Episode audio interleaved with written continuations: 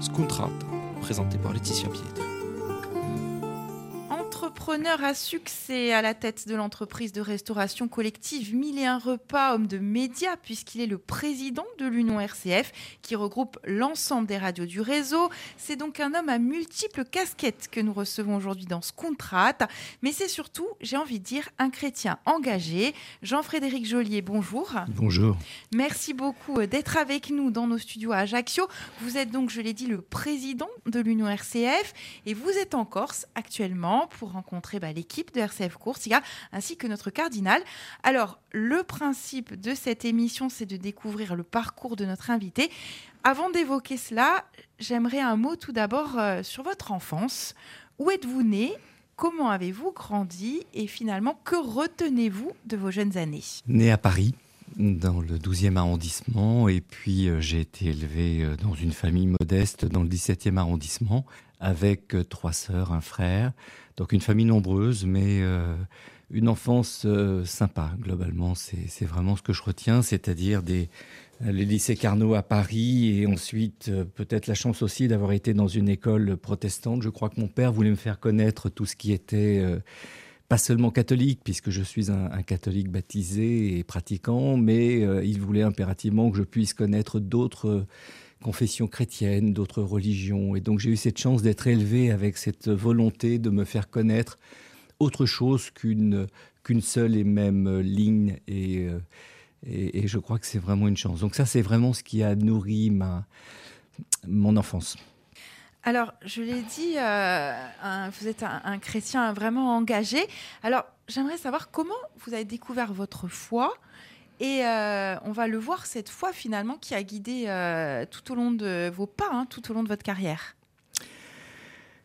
Alors, déjà mes parents m'ont obligé et, m'ont mis un peu dans cette voie euh, catholique, et donc j'étais obligé d'aller à la messe tous les dimanches. Je dis obligé exprès parce que quand vous êtes enfant, euh, le dimanche matin, euh, vous, préférez, vous préférez aller jouer au foot ou, faire d'autres activités que d'être obligé d'aller à la messe. Et donc, euh, tous les dimanches, nous allions à, la messe. Donc, c'était déjà une, première obligation d'être d'être catholique. Ensuite, j'avoue que à l'âge de 20, 21 ans, 22 ans, 23 ans, je me suis un peu éloigné de l'Église et je les ai peu fréquentés.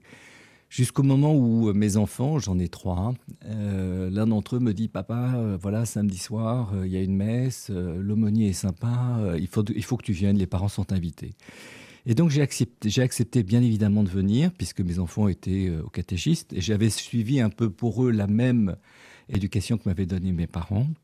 Et puis j'ai rencontré ce, ce prêtre, ça a été une belle rencontre. Et puis donc régulièrement avec mes enfants, nous sommes allés à la messe. Et je suis revenu comme ça, euh, au fur et à mesure, dans le, dans le chemin de, de la foi. Et je l'ai approfondi avec mes enfants déjà, avec le catéchisme, puisqu'il fallait en même temps qu'on révise un peu le, le catéchisme. Et puis, euh, et puis j'adorais chanter. Quand j'étais petit, j'étais petit chanteur euh, de la maîtrise nationale de l'enfant.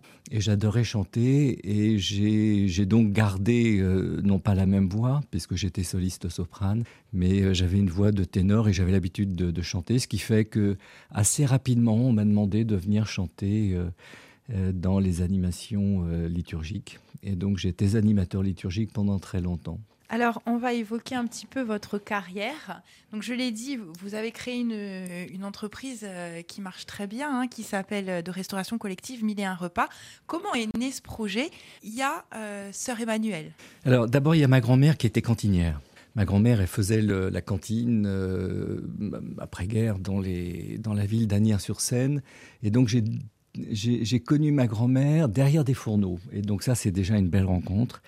Et, ma grand-mère euh, avait une manière de, s'adresser aux employés municipaux euh, en leur disant écoute, j'ai passé ma, matinée à préparer le repas, donc euh, tu vas finir, tu vas finir ton assiette et tu vas le manger. Donc ça, c'est une éducation importante puisqu'elle a aussi conduit mon activité professionnelle. La, la deuxième, c'est que je suis, j'ai voulu être cuisinier quand j'étais tout petit.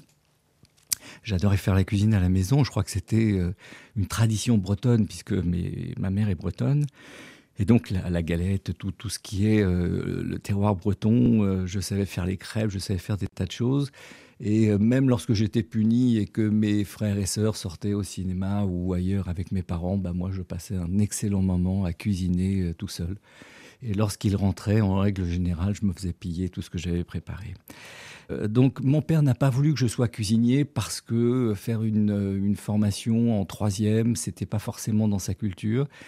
Et il m'a répondu d'abord tu passes ton bac et après tu feras ce que tu voudras. Alors je suis, euh, je suis assez libre et c'est certainement une, qualité que je, possède, c'est la liberté. Et euh, je décide quelque chose. Et quand je décide quelque chose, il y a un moment donné où euh, j'arrive toujours à, faire ce que j'avais décidé. Et donc en, en, 1997, je me suis dit que j'allais faire de la restauration scolaire que j'allais créer une entreprise de restauration scolaire pour nourrir des enfants dans les écoles. Et euh, je vous racontais ça, Laetitia, récemment. Je vous, disais, euh, j'ai dit à mon avocat, voilà, Pierre, j'aimerais bien que euh, on, donne 30% de mon capital à Sœur Emmanuel. Mes parents vivaient en Égypte à l'époque, au Caire, et j'avais eu l'expérience du, du, mokatam, c'est-à-dire des chiffonniers du Caire. Et je m'étais dit qu'il fallait impérativement que je puisse faire quelque chose pour, euh, le, Caire, et notamment à travers Sœur Emmanuel. Mon avocat m'a dit que ce n'était pas une bonne idée que de donner le capital à, à, quelqu'un que je ne connaissais pas et qui, le jour où il décéderait, euh, bah, il y aurait une succession et la succession m'obligerait peut-être à vendre l'entreprise pour, pour payer le, les actions qu'elle possédait. Euh, donc il m'a conseillé de gagner de l'argent de réussir ce que j'allais entreprendre. Et puis, une fois que je gagnerai l'argent, je, je pourrai euh, en faire cadeau à Sœur Emmanuel. Ça a été réalisé au bout de combien de temps? Vous l'avez rencontré, Sœur Emmanuel hein, j'ai eu cette chance euh, tout à fait par hasard. Vous savez, le, le hasard n'est que la logique de Dieu, disent certains. Je, je, crois en ça. C'est-à-dire que parfois, vous avez des, des rencontres absolument incroyables. Et j'étais euh, en train de m'amuser dans le désert marocain. Et, j'avais une, femme à côté de moi que je connaissais pas beaucoup, qui était la l'amie d'amis. Et cette femme me dit euh, Bon, Jean-Fred, on m'a parlé de ton entreprise, ça fait maintenant cinq ans qu'elle existe, euh, comment ça marche, etc. etc., etc. Et je lui raconte l'entreprise et je lui dis bah, Écoute, on commence à gagner de l'argent. C'est toujours très dur hein, quand vous créez une entreprise au départ. Vous, vous perdez de l'argent. Euh, il faut déjà attendre trois ans pour savoir si oui ou non vous, allez passer la phase de pérennité de, l'entreprise. Et au bout de trois ans, je commençais non pas à gagner de l'argent, mais je commençais déjà à rembourser ce que j'avais perdu. Et au bout de cinq ans, euh, je commençais à gagner un petit peu d'argent. Et c'est, je crois, à peu près à ce moment-là, 5-7 ans, que j'ai eu cette conversation avec cette femme dans la voiture. Et je lui dis, maintenant que je gagne de l'argent, il faut que je fasse ce que j'ai décidé, c'est-à-dire faire un don à Sœur Emmanuel. Et cette personne m'a dit euh, Très bien, Jean-Fred, mais tu, tu, tu es sérieux? Je dis Je suis complètement sérieux. Il m'arrive de ne pas l'être, mais en général, je le suis. Et euh, il s'avère que cette femme était la belle-sœur de la directrice générale de l'association de Sœur Emmanuel, Asmae. Et trois semaines après, rendez-vous été pris à Grenoble. Et le hasard a fait encore une fois que Sœur Emmanuel, une semaine avant le, ce, déjeuner le dimanche midi, s'est invitée à la table et euh, on s'est retrouvé avec mon épouse, ma fille qui était euh, présente, et puis et ses amis autour de la table avec cette femme extraordinaire, une coupe de champagne à la main, des baskets Puma aux pieds. Et puis, pendant le repas, elle se tourne vers moi, elle me dit Bon, Jean-Fred, en quoi tu peux m'aider avec ta Boostify? Bah, Ma sœur, je vais vous faire un, don. Oui, mais non, c'est pas ce que je te demande, Jean-Fred. En quoi tu peux aider les enfants à devenir des hommes libres? Et, ça a conduit, alors ça a été une révélation euh, chez moi, parce que derrière le don, elle me demandait comment je pouvais euh, faire en sorte que tous les enfants dans les cantines scolaires, dans les restaurants scolaires, on appelle ça comme ça maintenant, euh, allaient participer d'une manière ou d'une autre à faire un don. Concrètement, comment, comment vous l'avez réalisé? C'est de la prévention, de la sensibilisation, une... C'est un peu... Ça, c'est Sœur Emmanuel qui me l'a dit aussi. C'est-à-dire que aidons les enfants à devenir des hommes libres, c'est-à-dire donnons la liberté et donnons les moyens aux enfants de comprendre qu'ils peuvent être responsables, qu'ils peuvent être euh, des enfants, euh, j'allais dire des adultes, non, non, non, qui pouvaient être des enfants, mais des enfants responsables. Et, lorsque j'étais petit, je vendais des timbres. Vous savez, on était dans les écoles, on vous donnait des carnets de timbres qu'il fallait vendre aux gens dans la rue. Et puis, ces timbres, ben, ça servait à financer, je sais pas moi, la recherche sur la tuberculose, le, des, vacances pour ceux qui, n'en avaient pas, qui n'avaient pas les moyens d'en prendre, etc., etc. Et donc, à partir de, cette idée, je me suis dit, mais je vais demander aux enfants, non pas de vendre des timbres, mais je vais leur demander de ne pas gaspiller le pain. Et si jamais ne gaspillent pas le pain, si jamais vous avez été déjà dans un restaurant scolaire ou dans une cantine, vous avez rendu, vous êtes rendu compte que l'élève, quand il arrive, il prend 3, 4, 5, 6 tranches de pain, et puis derrière, il en jette 2, 3, 4, 5, 6, etc. Et donc au départ, je me suis dit, et si jamais les enfants ne gaspillaient pas le pain, bah, ça permettrait de créer une richesse. Et cette richesse, on pourrait faire en sorte de leur dire, tout ce que vous ne gaspillez pas, bah, ce sera un don pour l'association de Sœur Emmanuel. Et notamment, alors, c'était plus, plus simple que ça, c'est-à-dire qu'on a créé des, ce qu'on appelait des panomètres, c'est-à-dire des, des, tours euh, qui étaient gradués de, de, de 0 à 400 000 des tours transparentes qui faisaient à peu près 2 mètres de haut sur 30 euh, cm de diamètre. Et en fait, c'était pour les enfants du Soudan. Et on disait, voilà, si jamais le, panomètre reste vide, c'est-à-dire euh, tout en bas, ben on, on, pourrait offrir 400 000 repas aux enfants du Soudan. Si jamais il est à moitié plein, c'est 200 000. Et vous l'avez compris, si jamais il est totalement plein, c'est zéro. En fait, non, ce n'était pas tout à fait la vérité, puisqu'un peu comme Jacques Martin, on considérait que même si jamais le panomètre était euh, à moitié l'objectif c'était de faire un don aux enfants du Soudan à travers l'association de Sœur Emmanuel, puisqu'elle n'est pas seulement au Caire, elle est aussi dans d'autres pays du monde, et à l'époque elle était au Soudan. Et donc euh, on a réussi à, à faire diminuer le gaspillage de pain de manière très très importante. Comment fait-on pour concilier le concept de productivité, de rentabilité avec euh, sa foi chrétienne? Comment est-on un, dirigeant chrétien? Waouh question, question difficile, mais je, reprendrai l'exemple du gaspillage. Vous avez plusieurs manières de diriger votre entreprise. Euh, notamment en termes de management, en termes de gestion, en termes de réglementation, etc. etc. Le plus important, c'est de trouver quel sera le, ce que j'appelle moi la queue du singe, c'est-à-dire euh, ce qui fait bouger euh, les bras et, et, les jambes pour ceux qui ont eu ce petit jouet chez eux. On, tirait sur la queue du singe et tout bougeait. Mais si jamais vous tiriez sur la, jambe, rien ne bougeait. donc il y, a toujours, dans toute chose, il y a toujours quelque chose qui, fait bouger tout le reste. Et, là, dans l'idée que, m'a donné Sœur Emmanuel, ou que m'a insufflé Sœur Emmanuel sur le gaspillage alimentaire, on a décidé ensuite, puisque le pain marchait bien, de faire la même chose, mais pour tout le repas. Et donc, on a construit des restaurants, on a déstructuré les selfs, quoi. On, a, on a entièrement révolutionné la restauration scolaire. Et on a construit des restaurants qui euh, ont vu le jour et qui, aujourd'hui, au lieu de gâcher 150 grammes de nourriture par élève et par jour, et, par repas, pas par jour, par repas, si jamais il y en a deux, c'est 300 grammes, les élèves ne gaspillent plus que 20 grammes de nourriture grâce à la liberté qu'on leur donne. Et donc, en offrant la liberté aux gens, euh, la liberté, c'est surtout pas il est interdit de, il est interdit de, ne prenez qu'une tranche de pain, il est interdit de prendre plus, etc. Non, non, non, laissez-leur la liberté, mais organisez la liberté pour qu'ils l'aient réellement. Et je crois qu'être dirigeant chrétien, c'est déjà de, permettre à chacun d'être libre, libre de penser ce qu'il veut, libre de faire ce qu'il veut, mais dans, dans un, contexte que vous, euh, que vous définissez, que vous déterminez, que vous choisissez. Euh, et, si jamais la majorité, là je reprends toujours les enfants, on m'avait dit au départ, oui, mais les enfants vont jouer avec la nourriture, etc. Mais si jamais la majorité ne joue pas avec la nourriture, celui qui s'amuse à ça, assez rapidement, il a le regard des autres. Et le regard des autres, je peux vous affirmer que c'est quelque chose d'énorme, c'est-à-dire que au bout d'un certain temps, il va se sentir un peu marginalisé dans son comportement. Alors, on va pas en faire non plus des, des saints, mais simplement le fait d'offrir la liberté, je crois que c'est une, euh, c'est pas chrétien, c'est pas seulement chrétien. Je crois que c'est une, manière de vivre et une manière d'être. Mais euh, cette liberté, elle est très engageante. Et vis-à-vis de vos collaborateurs, si jamais vous avez un projet aussi fort que le, zéro gaspille, et que ce projet euh, les valorise, pour, ce qu'ils sont. Pour, euh, je vois pas le.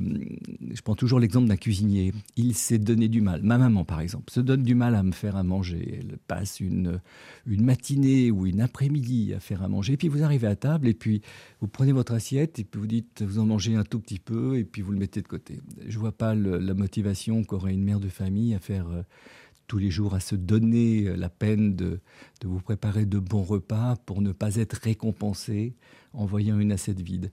Et donc en faisant cette dimension et cette démarche du zéro gaspille, on s'est rendu compte que les cuisiniers étaient valorisés dans, leur, euh, dans ce qu'ils faisaient, que les employés de restaurant qui, au lieu d'être cachés derrière des selfs, étaient présents dans la salle du restaurant en contact des élèves, bah, étaient satisfaits de voir des élèves euh, libre, heureux, et puis euh, remerciant les équipes pour dire bah, écoutez, non, mais c'était bon, parce qu'en plus, il faut que ce soit bon, bien évidemment, ou sinon, euh, c'est difficile de manger ce qui n'est pas bon, sauf si maman est là, et dans ce cas-là, je me force à manger de tout. Mais je, suis, et vous l'avez repéré, euh, Laetitia, je, garde toujours un, regard d'enfant sur toute chose.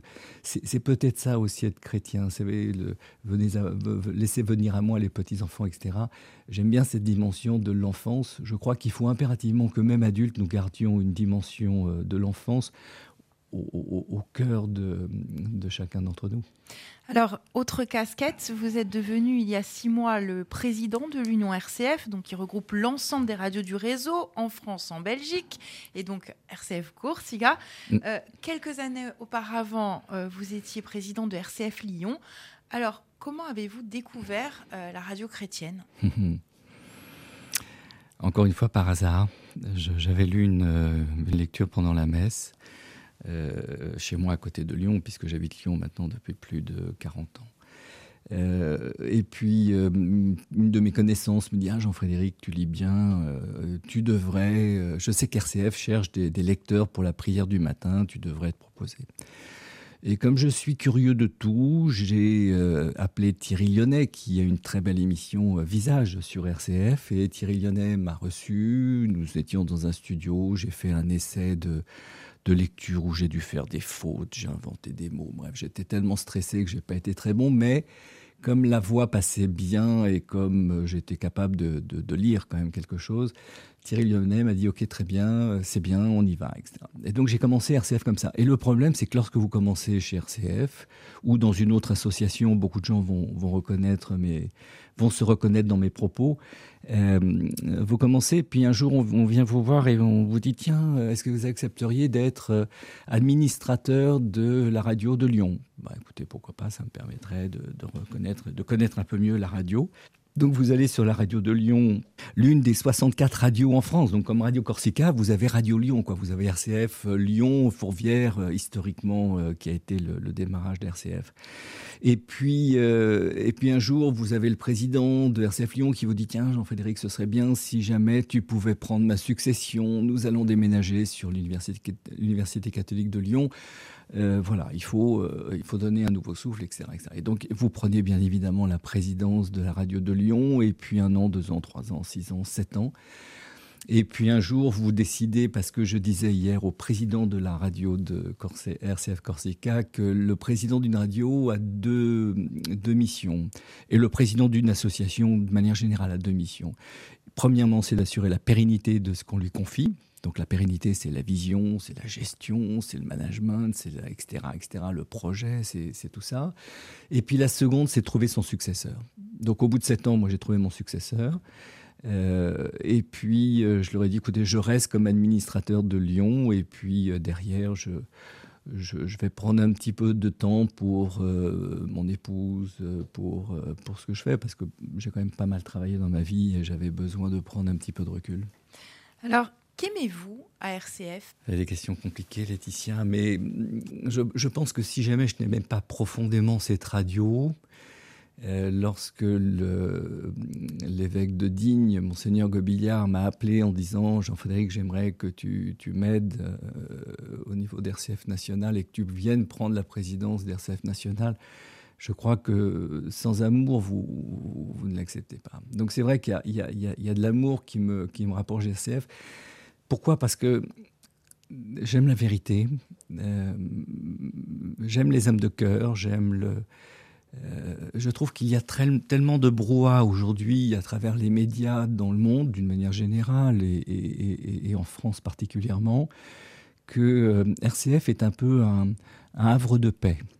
On peut, euh, on peut découvrir, euh, et je découvre régulièrement d'ailleurs euh, des émissions pour approfondir ma spiritualité, pour approfondir une, lecture, pour approfondir un, point de vue éventuellement de, l'Église, mais aussi je vais découvrir un, livre, je vais découvrir, j'ai vu ce matin en regardant le site d'RCF Corsica qu'il y avait une recette. Alors je ne peux pas vous dire laquelle, mais il y a une recette aussi. Donc je sais qu'il y a une émission euh, certainement culinaire qui peut permettre d'apprendre à faire des, recettes corses, et peut-être d'ailleurs. Euh, et puis, euh, et, c'est aussi l'actualité avec Radio Vatican. Et, j'aime tout ça. Ce que je veux dire par là, c'est que même si jamais je, n'écoute pas la radio 24 heures sur 24 toute la journée, parce que je suis souvent dans des dans, un petit peu à droite, à gauche, et, je ne peux pas l'écouter toute la journée. À chaque fois que je l'écoute, à chaque fois, je me sens euh, apaisé. Et je crois que cette radio, je l'aime justement parce qu'elle a, elle a ce côté euh, apaisant. Et de temps en temps, il m'arrive d'écouter RCF, mais sans savoir sur quelle radio je suis. Et je dis, bah, c'est vraiment bien ça, j'espère que c'est... Euh, parce que d'autres, d'autres, d'autres radios font aussi des, très belles choses. Et j'écoute de temps en temps d'autres radios qui, qui ont des sujets euh, absolument euh, passionnants.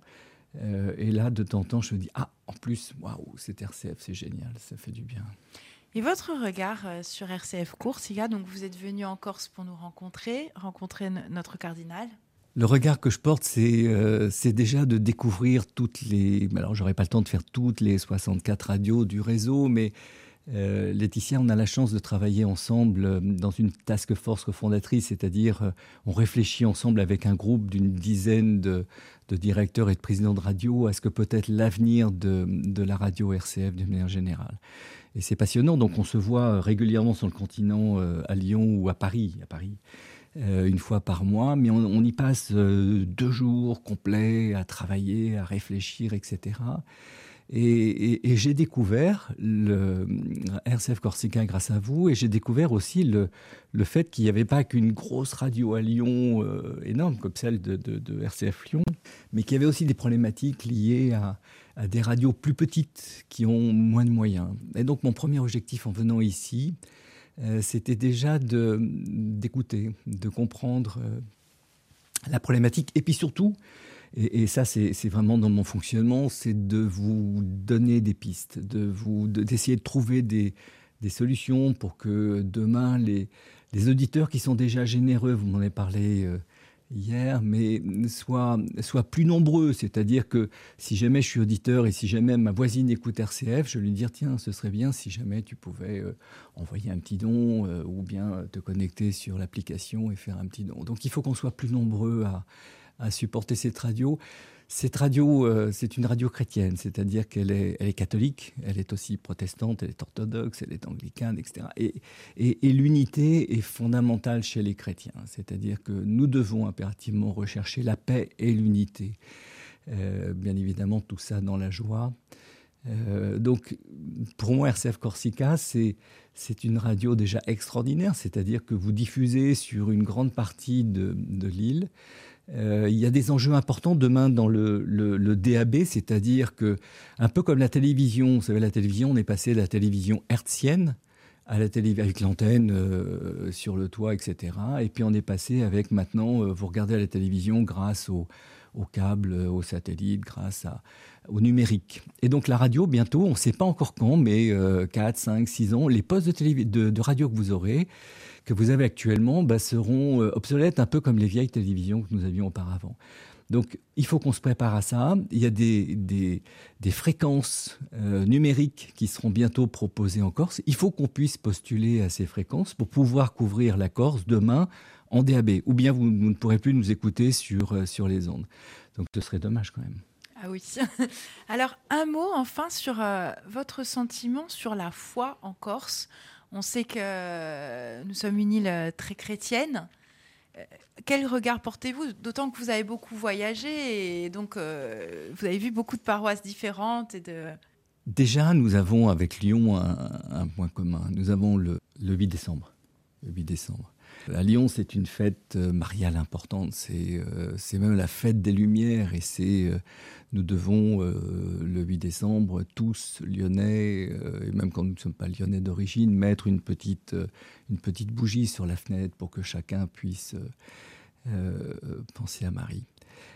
donc il y, a déjà ce ce rapprochement important ou cette entre la Corse et Lyon. Donc ça, c'est déjà extraordinaire. Euh, ce matin, j'étais dans cette petite chapelle de l'évêché et je voyais ces statues de Marie. Et moi qui ai l'habitude de prier euh, le Notre Père, j'ai commencé par le Je veux salut Marie parce que je me suis senti, euh, comment dirais-je, après tout ce que vous m'avez dit hier sur Marie, j'étais plus proche de, Marie ce matin. Je, crois que il y a, il y a encore un fort, fort attachement à, la chrétienté. Euh, il faut que nous donnions envie à l'ensemble des chrétiens de, de, rejoindre nos paroisses, de, rejoindre les, églises de manière générale. Euh, il, faut, il faut franchement que nous ayons un, nous soyons nous-mêmes des, des, vecteurs de, cette, de, cette, de ce message, de cette transmission. Euh, il faut que nous donnions envie. Et pour donner envie, bah, il faut. Euh, euh, vous avez la chance d'avoir un, cardinal exceptionnel, mais il n'y a pas que, des cardinaux exceptionnels dans le monde. Donc déjà, tant mieux et profitons-en ici en Corse. Et, je crois que ce cardinal est capable et sera capable de d'augmenter la foi en chacun d'entre nous. Et c'est ce que je souhaite à, l'ensemble des, des hommes et des femmes corses.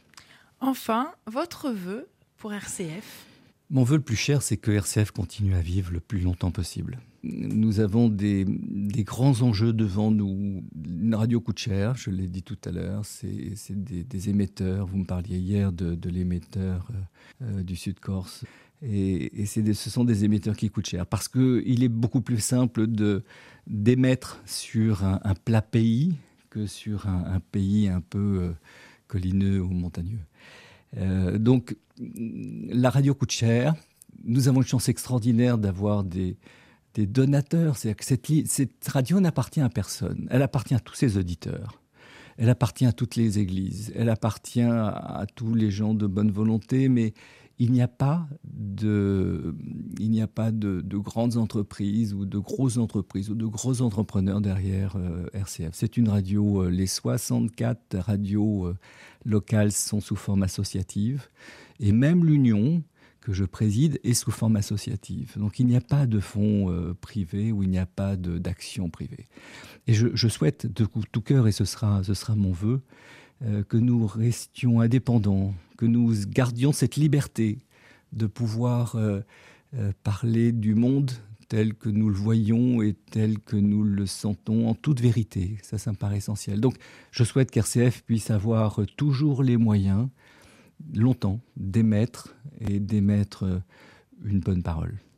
Merci beaucoup Jean-Frédéric Joliet. Cette émission touche à sa fin. Je rappelle à nos auditeurs ce contrat c'est chaque jeudi à 11h et quand vous voulez sur nos pages Facebook, Twitter et le site internet de la radio rcf.coursiga. À très bientôt. À bientôt.